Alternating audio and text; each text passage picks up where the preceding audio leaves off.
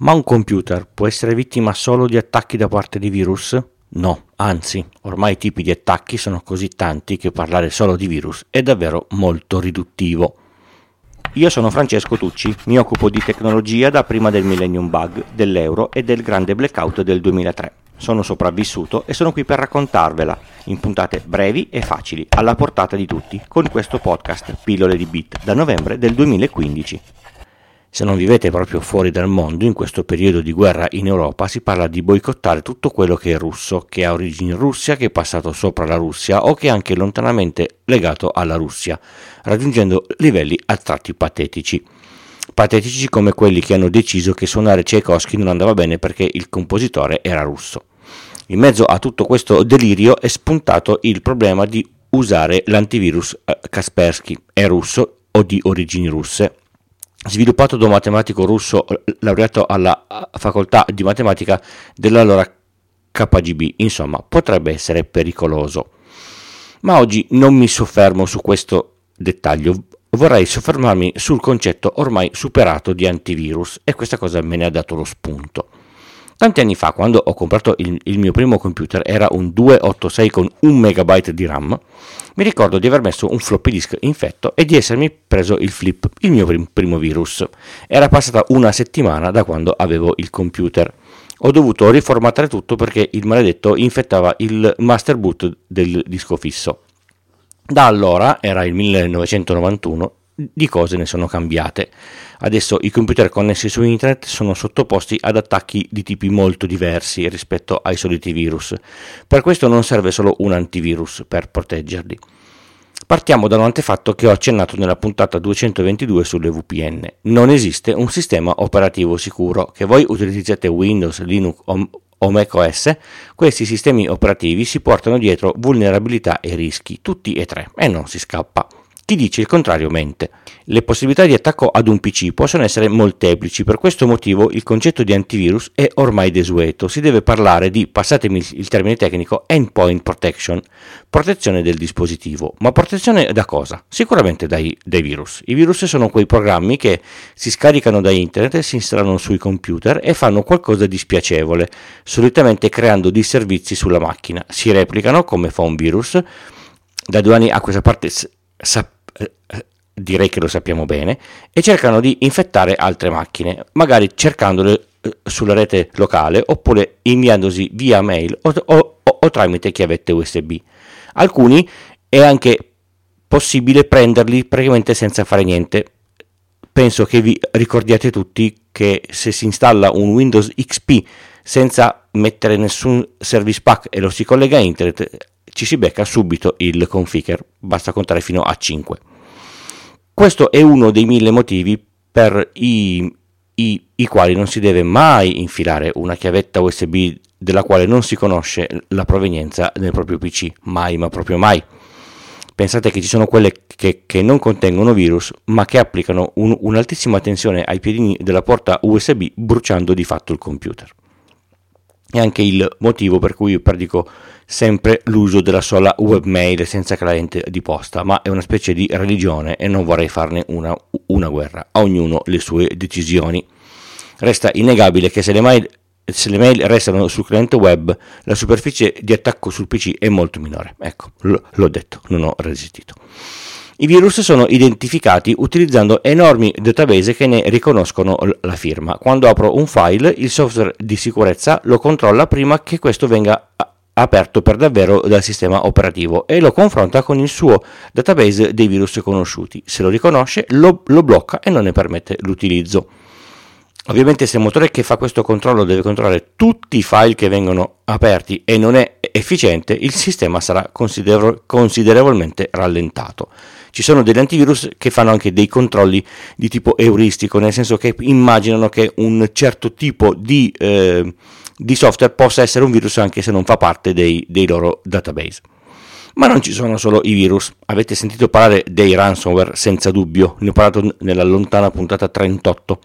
Questi non sono virus, sono programmi di, di, tipo diverso. La via di attacco di solito avviene in modo più complesso mi arriva una mail con un documento Office con una macro, eseguo la macro, questa si collega a internet, scarica pezzi di codice e con questi pezzi di codice costruisce l'eseguibile malevolo che inizia a criptare i file sul disco. In questo caso, non essendo un attacco di tipo virus, l'antivirus non funzionerebbe. Attenzione, questa è solo una delle possibili vie di attacco. Il sistema di sicurezza deve riconoscere che all'interno del computer c'è un'attività anomala di accesso corposo ai file e la deve interrompere. Questo tipo di intervento non è banale perché potrei essere io ad aver lanciato un'attività massiva sui file, magari per copiare o per modificare una grande cartella e questa cosa potrebbe bloccarmi l'attività. Insomma, non è un'attività facile da identificare senza bloccare di continuo il lavoro normale per mantenere il, il, il sistema abbastanza sicuro. Un altro tipo di attacco è il phishing, che non fa assolutamente niente all'interno del computer, per il quale l'antivirus non servirebbe a nulla. Mi arriva una mail che mi invita ad aprire il, il sito della banca e a inserire i miei dati di accesso al conto. Li inserisco, però il sito è un sito farlocco e l'attaccante ha così accesso al mio conto corrente. Come si blocca un attacco di questo tipo? Si deve identificare il sito che si sta aprendo come malevolo. Ci sono parecchi servizi in rete che fanno questi controlli e che avvisano quando si apre un, un sito non proprio, non proprio, adeguato. Se vedete un allarme rosso sul browser che, che vi dice che, che il sito è pericoloso, fidatevi, è pericoloso. Un servizio aggiuntivo che potreste usare è NextDNS che lavorando appunto a livello di DNS blocca un sacco di chiamate a siti pericolosi, quelli registrati da troppo poco tempo, quelli con caratteri che non fanno parte del nostro alfabeto ma che sembrano tali e cose simili. Ho parlato diffusamente di NextDNS elogiandolo parecchio nella puntata 167. Tra l'altro, se vi abbonate al servizio a pagamento, fa solo 20 euro all'anno per tutti i PC di casa. Con il mio link a me arriva una piccola percentuale. Per questo tipo di attacchi, ai quali siamo sottoposti quotidianamente, l'antivirus in sé è completamente inutile. Senza arrivare alle mail di phishing, ci sono gli attacchi di SEO poisoning, dove qualcuno crea siti web fasulli al posto di quelli veri e li fa comparire nei motori di, di ricerca. Ne parla molto bene Valerio Galano nella sua puntata di pensieri in codice che vi lascio nelle note dell'episodio. Ehi, ma non è ancora finita. Avete presente tutte quelle persone turlupinate da false amicizie che chiedono dei soldi per avere poi in cambio più soldi, oppure che fingono di volerti bene creano una rela- relazione fasulla e poi ti, ti rubano tutto basando il furto sull'affetto? Ancora quelli che chiamano dicendo di conoscere un vostro parente in difficoltà e che guarda caso ha proprio bisogno dei vostri soldi? Qui c'è sempre di mezzo il computer, i mezzi di comunicazione e qui l'antivirus non può farci p- proprio niente anche, anche se siete su Linux. Se poi avete dei figli, sapete meglio di me quanto può essere pericoloso un computer connesso a internet, anche se ha un ottimo antivirus. Riassumendo, la protezione di un computer è fattibile. Certo, non è facile e deve essere attuata su molti livelli. Un antivirus non basta, serve un programma che protegga anche da altri tipi di attacco. Su Windows, se non volete spendere, va benissimo Defender, magari lo personalizzate come ha, ha, scritto Gabriele nel suo eccellente post, del quale trovate il link, indovinate dove? Se invece volete un, software di un altro produttore, sceglie, sceglietene uno e fate l'abbonamento. Evitate quelli gratuiti e soprattutto evitate di tenere un sistema di protezione del PC sul vostro PC con un contratto scaduto. Se non volete rinnovare, toglietelo e, e, e tornate a usare Defender, perché tanto so che mediamente tutti quanti u, eh, eh usano Windows. Ma il software di protezione del computer non basta, avere il, il servizio Next DNS in aggiunta aiuta moltissimo. Stare attenti a dove si clicca aiuta ancora di più, ma non deve essere l'unico sistema di protezione perché l'attimo di distrazione capita a tutti e può essere fatale. Vi è mai capitato di cliccare qualcosa eh, mentre siete al telefono? È un po' come guidare scrivendo un sms. Rischiate grosso. Ricordatevi che nessuno vi, vi, regalerà mai dei soldi, che nelle chat le, le ragazze sono tutti uomini e i, e, i, e i, bambini tutti poliziotti, come recitava un vecchio adagio ai, ai tempi di IRC.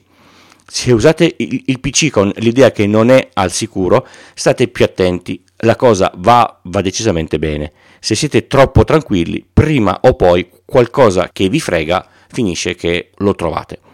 Ah, l'avete fatto il backup dei vostri dati, vero?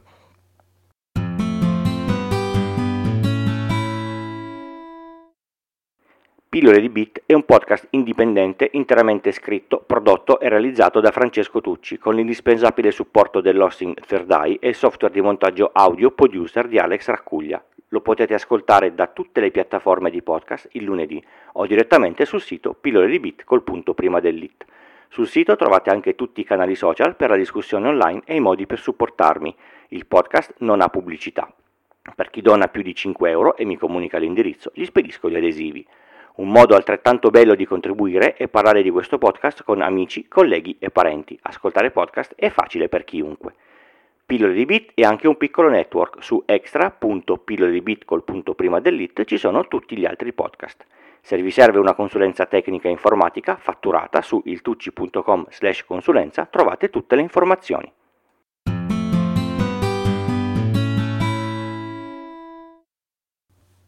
Ed eccoci come tip a un altro podcast. Vi avevo detto che adoro ascoltare Lucarelli.